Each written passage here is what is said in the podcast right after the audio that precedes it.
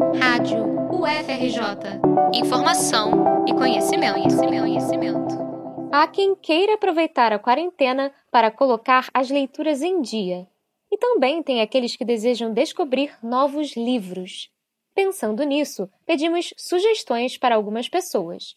As dicas são bem variadas, do romance à poesia, passando até por livro de física.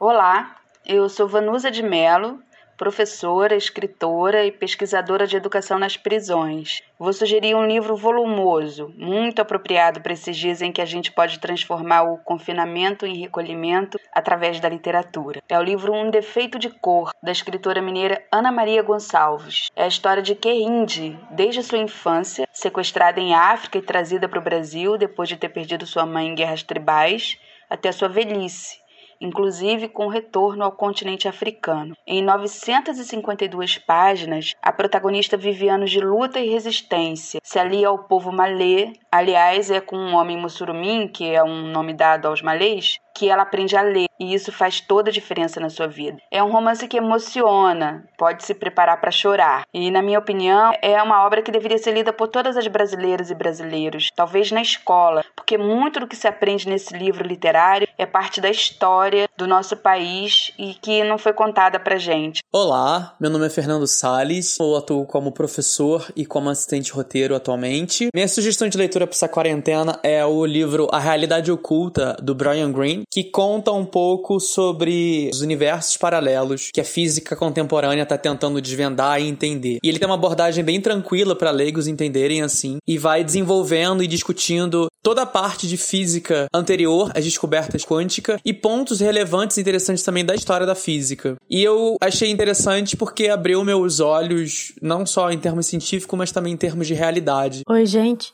Aqui é Ana Luísa Ergueto eu sou poeta, pesquisadora, colaboro com o jornal Rascunho e tenho um livro de poemas publicado pela editora Urutau, chamado Entrega em Domicílio. Para esse período de isolamento social, eu indico dois livros de poetas contemporâneos vivos. Um deles é o livro das Semelhanças, da Ana Martins Marques, poeta mineira de BH, publicado pela Companhia das Letras. Além de uma influência forte do modernismo, tem um gesto nos poemas que é transformar coisa em palavra e palavra em coisa, o que deixa tudo com um jeito de parque de miniaturas.